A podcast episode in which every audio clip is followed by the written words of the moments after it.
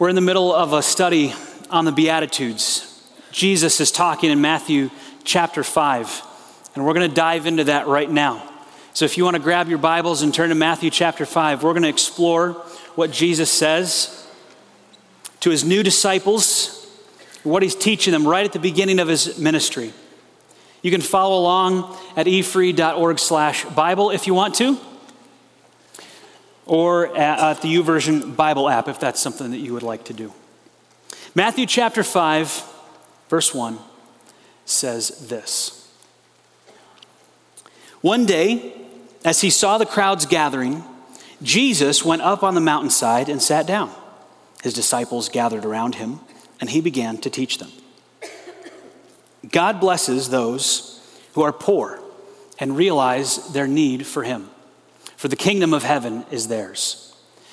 God blesses those who mourn, for they will be comforted.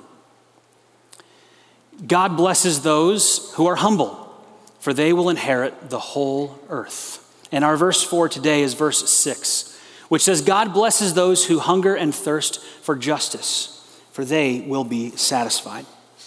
Now, if you missed some of our earlier messages in this series, it's important for you to know that when the Bible says God blesses, or in some versions, blessed, or in some versions, happy are, what is meant here is a God given happiness. It's a happiness that God provides. It's not a fleeting happiness, a momentary happiness based on circumstances or situation. It's a happiness that God gives, sort of an internal joy, a deep joy that comes specifically from God and the hope that we have in God. And this list of blessings or things that will make us happy is really interesting because it's very different than the list that I think you or I would come up with. Right? If we were to come up with this list, probably our list would look something like this Blessed are the wealthy, right? They're the happy ones. Blessed are the athletes. Blessed are the healthy. Blessed are the powerful. Blessed are the popular. That's the kind of list that I think we would come up with. Because those are the people we think, well, surely that's what's going to make you happy. But Jesus' teaching is very different. It's different today, it was different 2,000 years ago in the culture back then. This is very unordinary. Jesus is saying, right here at the beginning of his ministry, and what we've been calling new disciple orientation, Jesus has been saying, My disciples will look very different. The people who will be in the kingdom of heaven will look very different than the people who the world thinks will be there, the people who the rest of Judaism thinks will be there, the people who the religious elites, the scribes, the Pharisees, the priests, the people they think will be there. Jesus is saying, This is all different than what you have thought you have known. Jesus is saying here in our verse for this morning that God given happiness comes to those who hunger and thirst for justice because they will be satisfied. So, to make this easier for us to understand, we're going to break it down into chunks. We're going to ask some questions and answer those questions. And the first question we're going to ask is what does it mean to hunger and thirst? What does it mean to hunger and thirst? Now, for our elder meetings this year at the church, we added a new element, which is at the beginning of every elder meeting, we share a meal together. And it's an awesome time. Uh, we, first of all, it's just awesome food. And that right there just sets your meeting up for success. We have great food. We get to talk together, make sure those relationships are strong, make sure we're united together before we get into kind of the church leadership stuff. And so different people have been bringing us meals for those elder meetings, and, and it's really, really fantastic. This last Thursday, someone brought us a meal, which was amazing. But as good as the meal was, dessert was even better this person's specialty, and I'm not going to say who it is because you would all just hoard them for the recipe. This person's specialty is an orange bourbon pecan pie. And it tastes as good as it sounds. I don't know how you feel about bourbon in your pie, but I am very pro. it was fantastic. The best pecan pie, maybe even the best pie I've ever had in my life. And we ate that, and after dinner, we have a time of prayer. And so we pray for a while.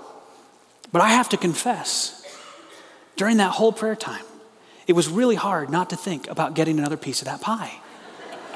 And I felt so unspiritual because I'm praying, thinking about pie, praying, thinking about pie, and just trying to bring my thoughts back away from pie to prayer, pie to prayer. And we get done with the prayer time, and there's a short break before we get into our agenda for the evening, and several of us walked right over to the pie. So I don't think I was the only one. At the end of the night, I went home. How was elder meeting? We had the most amazing pie. And the meeting was good too. I went to sleep thinking about that pie that night. It was so good. That's the first sense of hungering and thirsting that you can get out of this passage. It's something that you have tasted and it's so good that you just want more of it. Like, give me more, whatever that I've had a little bit of it, and now I want more. I want another piece. I want more and more and more of that thing because I've tasted it and it's so good. That's one sense of hungering and thirsting in Matthew 5 6. But there's another sense of hungering and thirsting in this verse. Several years ago, I had the chance to lead a group of guys through the mountains of China. And we went through visiting towns and villages that had never been reached before to share the gospel with them. And so for many days, we, we hiked miles and miles a day up and down these mountains in southern China. And one of the challenges of going through a different country, especially when you're out in the wilderness like this, is that not only can there be a lot of viruses and bacteria that you can get that, that are not healthy, but even just the stuff that they're used to, we're not used to. And so we can get very sick very quickly. We had to take bottled water with us everywhere, but there was one particular hike where we were between sort of villages for a couple of days and we ran out of water. And that is not a good place to be in. As we're hiking up and down these mountains, our throats are getting parched. We just need something to kind of wet our mouths. We're just so dry. The sun is beating down on us like an oven. And as we're walking, because the dry, the ground is so dry, our boots are kicking up dust that's getting into our mouths and it makes it worse. And we just need some water. We had rationed everything we had, and now it was gone. There's no water source around. And I, I don't think I've ever been as thirsty as I was at that part in that journey. And we, were, we weren't anywhere near done. We had a long ways to go. And I remember the moment when we crested a hill and we looked down into a valley, and down there below, we saw, past all of the, the dirt and the dust that was floating in the air, we saw a river. And we thought, oh, finally, I can get down there. We scooped up some water. We had some purification stuff with us so that we could drink and finally quench our thirst. That's the other sense of hungering and thirsting that you can have in mind here. And both of these are, are equally valid ways to understand this hungering and thirsting. It's not limited to one of those. You see both of those throughout Scripture. These are allusions, probably, that Jesus is intentionally making in this language of hungering and thirsting. To hunger and thirst after justice is to crave something that you've tasted and you know how good it is and you just want more and more of it. But it's also craving something that is critically important to your life something that's essential, something that without this I feel like I might die. I just have to have it. Like that water when you're so thirsty, you just have to have it. So Jesus is saying that this is what will happen with his disciples. This is what will happen with the people that will be in the kingdom of God. They will crave justice because of how good and satisfying it is, and because it is absolutely essential to their lives. They have to have it. But that brings us to another question, which is what does it mean to hunger and thirst specifically for justice. What does it mean to hunger and thirst, to crave justice? Well, justice is when wrongs are righted. Justice is when things are fair, when things are done rightly. From our perspective, from the Bible's perspective, it's when everything is done according to God's will, because God is fair and God is just and everything with God is right. And so, justice is when God's will is done everywhere, when everything is right. The idea is being righteous when righteousness is done everywhere. And that's another word that you could use to translate Matthew 5 6. In fact, many versions will do that. They will say that there's a hunger and thirst for righteousness. Both of those, righteousness and justice, are legitimate interpretations of the Greek word that's used here. In fact, you kind of need both of those words to understand exactly what he is saying. He's communicating both of those ideas. Both justice and righteousness are accurate there, are, there is this sense in which we want just things to be done in the world. There's sort of a natural desire for it, and for those that are followers of Jesus, there's sort of a supernatural desire for it, where we want to see God's will done everywhere. We desire that. We long for the time when everything will be fair and just and right. But here's the important distinction this is not because it makes me feel better. See, there's a lot of justice activism that's designed to make me feel better. Give me a role to play so that I can feel like I did something, contributed something, so I can resolve this kind of guilt that I feel for some injustice in the world, and so I feel better now. That's not the idea here. This is not dealing with justice so that I can feel better about myself compared to other people. Well, I care about this cause or this thing that I think is more just, and you don't, and so I feel so good about myself. I'm such a wonderful person because I care about this justice issue more than other people. That's not, that's not what's in mind here. This is a justice that has to do with God. That's implicit in what Jesus is saying. This is God's justice. Not justice because I want it, justice because God wants it and I want what He wants. I want God's justice done everywhere, not my perception of justice. It's not just a cause that I latch onto. I want God's will done everywhere. D.A. Carson says of these people, he says, all unrighteousness grieves them and makes them homesick for the new heaven and new earth, the home of righteousness. And that's exactly what we find in 2 Peter. Second, oh, hey guys, this just went flying on me. You may have to, I don't know why it did that. I'll see if I can get back to where we were. There we go. 2 Peter chapter 3. Oh, you know what it is? This clicker is sticking. That's not a, that's not a good thing when your clicker sticks. Hopefully, it won't do that again. 2 Peter chapter 3 says, But we are looking forward to the new heavens and new earth he has promised, a world filled with God's righteousness. See, that's what these people have to look forward to. They're craving that day. And not that we don't work to try to see that happen now as well, but they're craving that day when God's righteousness will be everywhere, God's justice will be everywhere. That cannot happen until God makes that happen. And so we long for that. But there's a very personal aspect to this justice, too. Because if we long for justice to be done everywhere, then that has to include me. That means that what God views as just and right and fair and true and pure has to happen in my life and in my thoughts and in my actions. And so there's a personal aspect to this justice that, that is well described as righteousness. I want righteousness in my own life.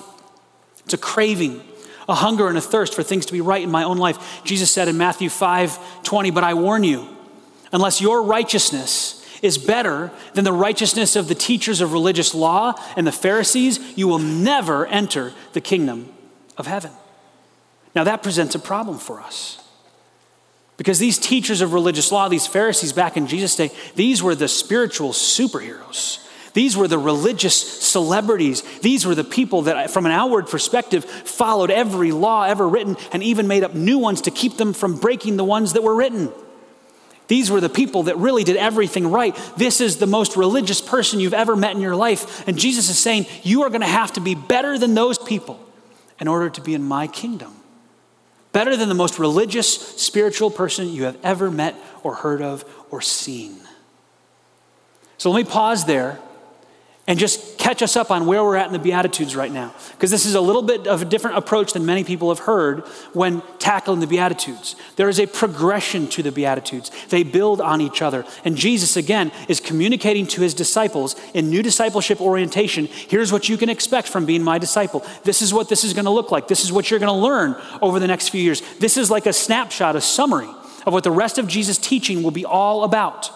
So, what have we learned so far? Well, first of all, I have to recognize my spiritual poverty. There is nothing I have in my spiritual bank account that I can bring to God and trade in and say, There you go, is that good enough? Can I get in now? I am spiritually bankrupt. Second, I have to mourn my brokenness, my immorality, my sinfulness, my wrongdoing in the eyes of God. I have to be humble before God. God blesses those who are humble. I have to be humble before Him, realizing my sin, realizing the fact that He is God and I am not, and there's no reason He should accept me because of my life, because of the sin that is in my life. And then, verse 6, I have to crave justice and righteousness. But here's the thing if I recognize my spiritual poverty, and I mourn that brokenness, and I am humble before God, and I have admitted that I cannot cannot earn anything from God on my own. And I've reached this point. I have now seen that there is righteousness, there is justice in the world, there is God's way of doing things. And I've recognized that I'm not it. I haven't made it, I haven't reached that in my life. And so I hunger and I thirst for it because I don't have it. The reason I crave it is because I can't get it. That's why I want it so badly. And if you've gone through that progression from spiritual poverty to brokenness to humility, now you've realized the distance that is between you and God. And you, but I want to be with Him. But I want what's right done in my life. I want what's right done in the world. But I can't do that. I've just admitted that I can't do that. Do you ever feel that way in your life today? Like there is good that I want to do, but I don't do it. And there's bad stuff that I don't want to do, but I do it anyway. I mean, does anybody else feel like that? You don't have to raise your hands. I know you all should raise your hands, but yeah, we, we live that way in our life. That's why Paul said in uh, book of Romans, chapter 7, he says, I know that nothing good lives in me. That is in my sinful nature. I want to do what is right, but I can't. I want to do what is good, but I don't. I don't want to do what is wrong, but I do it anyway. It's a pretty hopeless and helpless outlook on life, isn't it? It's a very discouraging way to look at things. I know what I should do. I want to do right. I want justice. I want what's righteous, but I can't do it. And I don't want to do what's unrighteous, but I do it anyway. And Paul says this is incredibly frustrating. This is incredibly discouraging. And if that's the case, then how can this desire for righteousness, for justice, ever be satisfied? If Paul, one of the godliest people I could ever imagine, who wrote all these books of the Bible, who had this direct connection where the Holy Spirit would give him inspiration to put into Scripture, if that guy is saying, I can't do the good things I know I ought to do, like I know I should do them, but I, I can't do it, then what hope is there for you and me? It's incredibly discouraging. It's incredibly depressing. And this is exactly where Paul ended up. He says this next Oh, what a miserable person I am. Who will free me from this life that is dominated by sin and death? You know, most people live in this reality. Most of the people you know, your coworkers, your classmates, your neighbors, your friends, maybe some of them, live in this reality. A life that is dominated by sin and by death. And what hope is there to ever be satisfied in righteousness or justice, like Jesus says? If even Paul says, I can't do it. How can we be satisfied? How can that craving, that hunger for righteousness, for justice ever be satisfied like Jesus said? I mean, was Jesus telling the truth here? Was he he says you will be satisfied. How will we be satisfied? And the secret to the satisfaction of that craving for righteousness, for justice, is in admitting that we can't do it on our own. That we need God to do it for us. That's why we have to start by admitting our spiritual poverty by mourning our sin, by being humble before God, recognizing that we are nothing compared to Him. We can't earn our salvation with Him. And then we hunger and we crave justice and righteousness, but we can't get it on our own. This is exactly where Jesus wanted His disciples. For them, it's a new paradigm because the culture at the time said, you do enough good stuff and God's going to accept you. You follow these rules, you make sure you don't do the bad stuff, you do the right stuff, okay, yeah, you're going to do some bad stuff, but as long as nobody sees it, then it's okay. And you're going to do some bad stuff, but as long as you do enough good stuff to outweigh the bad stuff, that matters to God, you know? Or you're going to do some bad stuff, but as long as you do enough good stuff that you did more good stuff than that person did good stuff, then your good stuff will get you into the good place. Because God grades on a, grades on a curve. And so He's going to let you in. It's kind of like that whole how do you if you need to get away from a, a bear and you're with someone else, all you got to do is run faster than the other person. You don't have to run faster than the other bear. As long, as long as you can run faster than the other person, you're good. But Jesus is saying that is not how it works. He's introducing this new concept through the Beatitudes. That's not how it's going to work in my kingdom. Remember, we've talked about how, from their perspective, who are the people that were going to be prominent in the kingdom of God? It's going to be the zealots, it's going to be the warriors, the champions, the religious elites, the, the priests. Those surely are the people, the people who look like they have it all together, who look like they're so religious and spiritual. They do all the right stuff, all the right external stuff. And Jesus is saying that is not the type of person that's going to be in my kingdom. And here's why you can hunger and thirst for righteousness, but you are spiritually bankrupt. You can't get it on your own. So I need to give you, Jesus says, my righteousness. That's what has to happen for you to be accepted by God. If you bring nothing to the table, then someone's got to bring something on your behalf.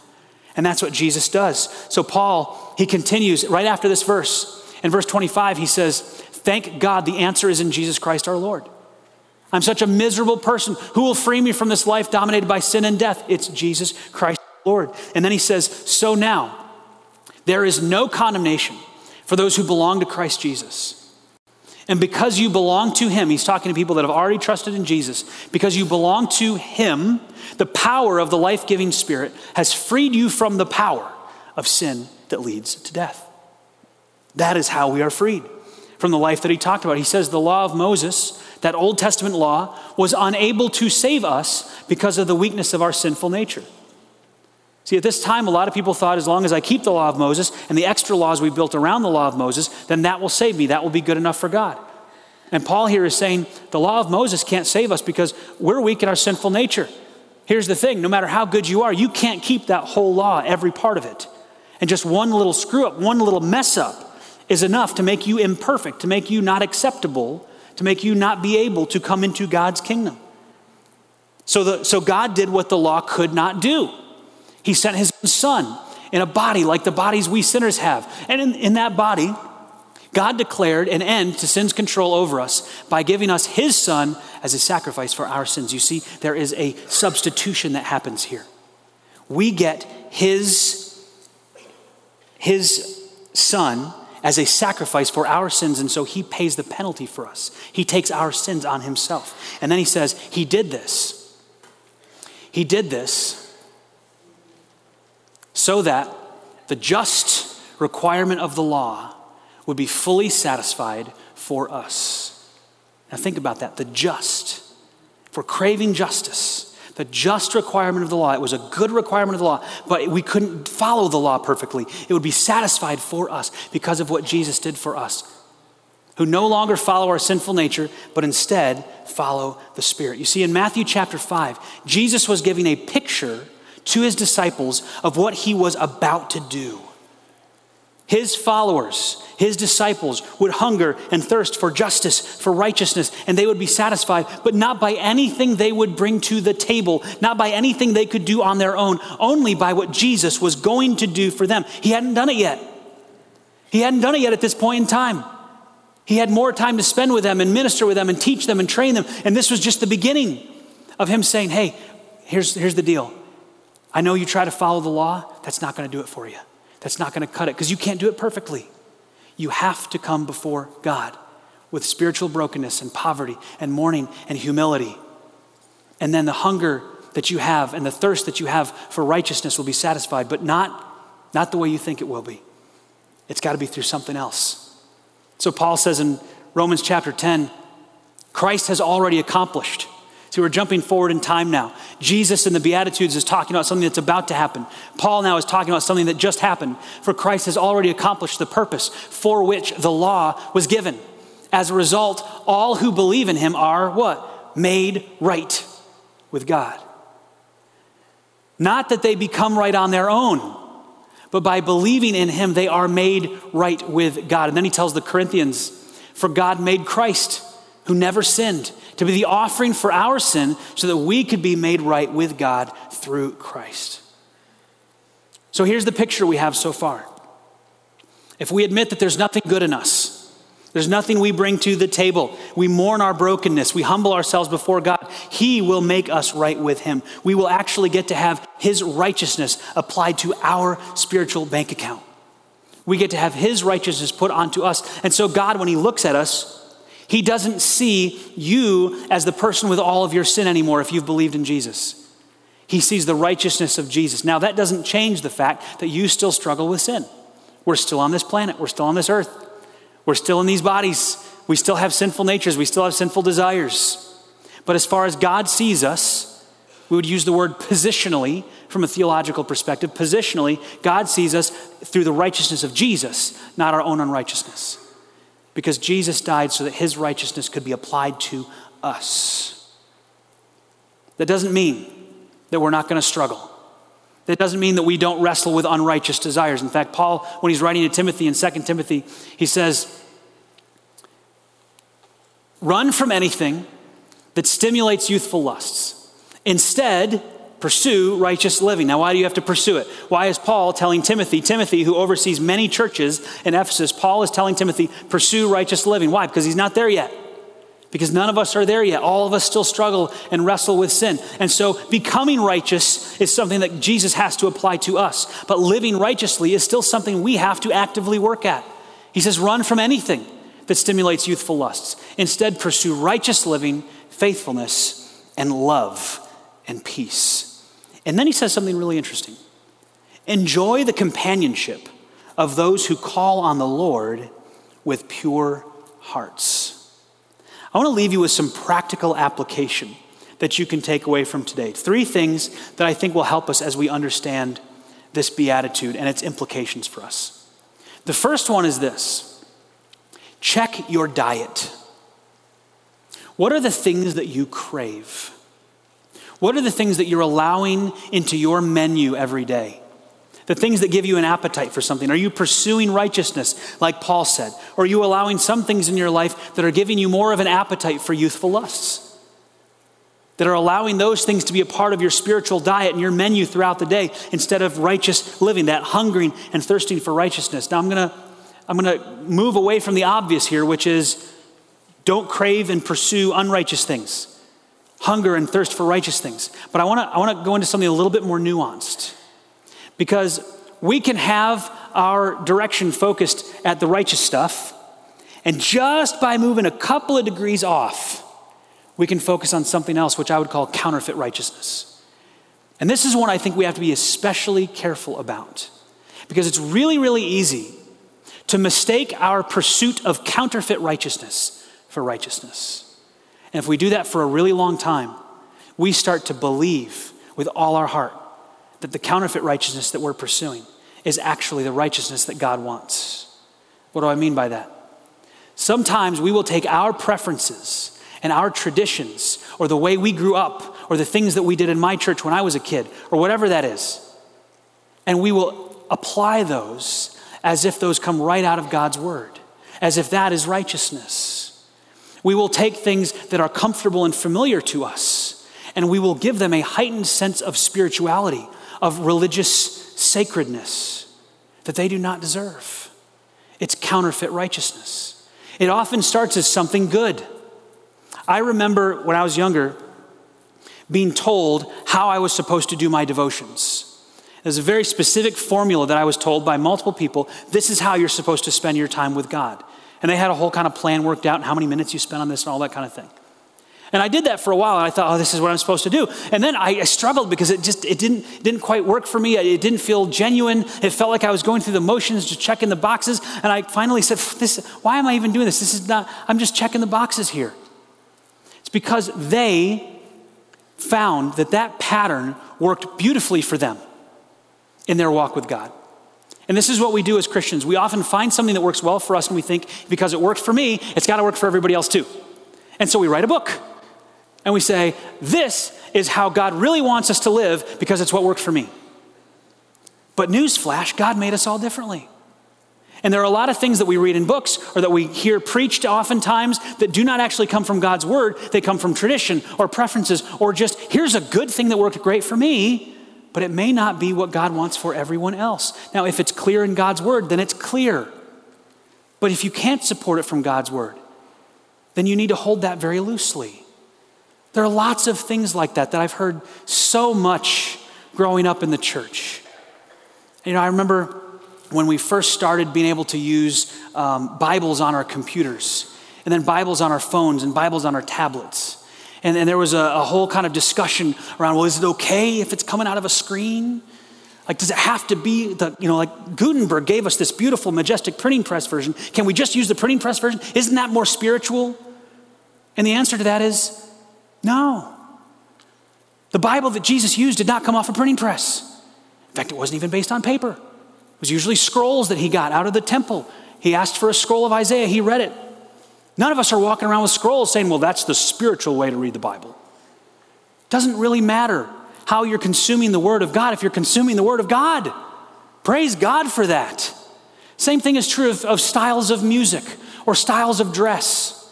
Sometimes we get it into our head that there's some more sacred version of that, or this is better than the other thing, or because it's what I grew up with, or it's because it's older, or whatever it is. None of that is real righteousness. Those are great things for you.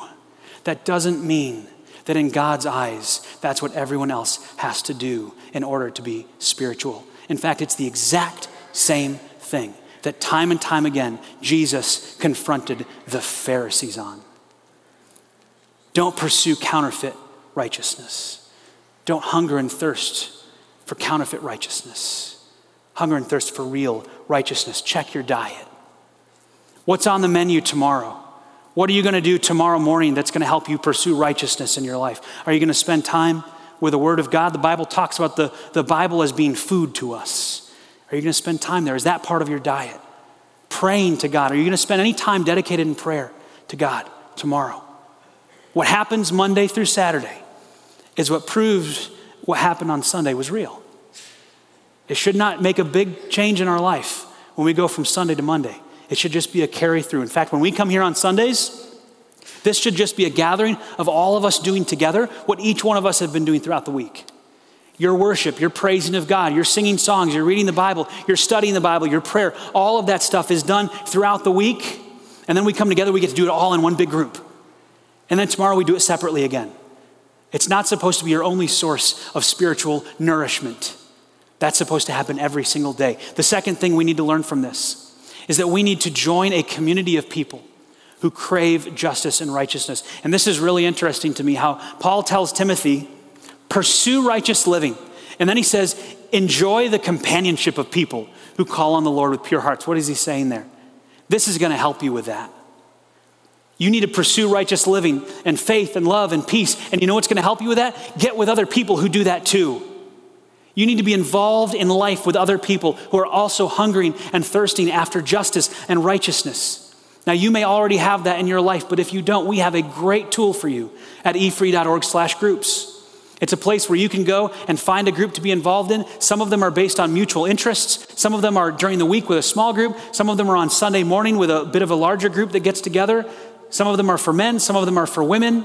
We even have a group for people who don't really know where else they want to go, but they want to get help with whatever they're struggling with. And it could be anything, any, any kind of sin struggle that they have in life called Celebrate Recovery. And if you want to be a part of that, that's on Friday nights at 6 o'clock in our chapel right here every Friday. You can come and be a part of that group.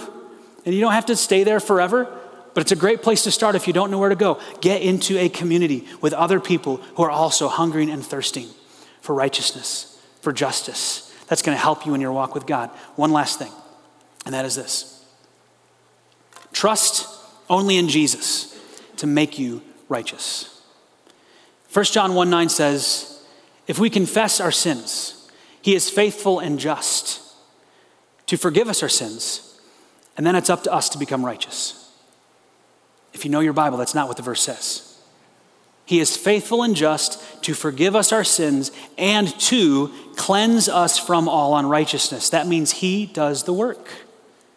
It's not up to you to make yourself righteous. It's not up to you to beat yourself over the head. Oh, I made a mistake again. I can't believe it.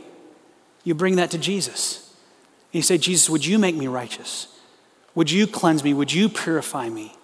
My thoughts, my desires, even if I'm just being off two degrees and I'm pursuing counterfeit righteousness, Lord.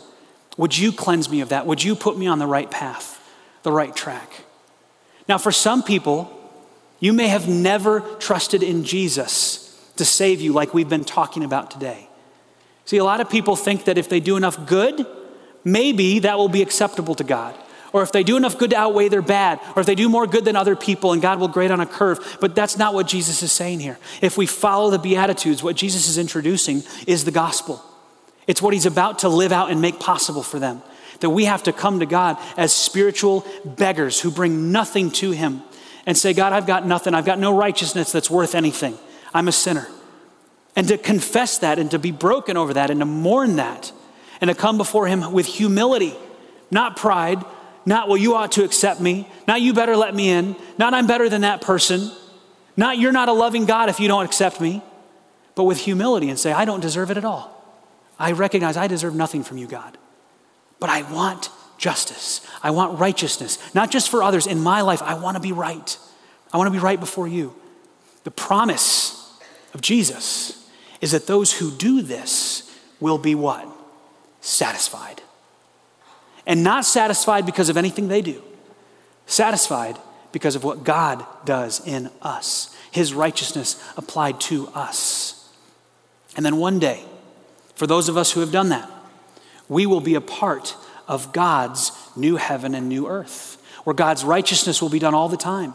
And that hungering, that craving for righteousness and justice will be finally satisfied once and for all. Because everything that's done will be in accordance with God's will. It'll be what He wants to be done, it'll be right.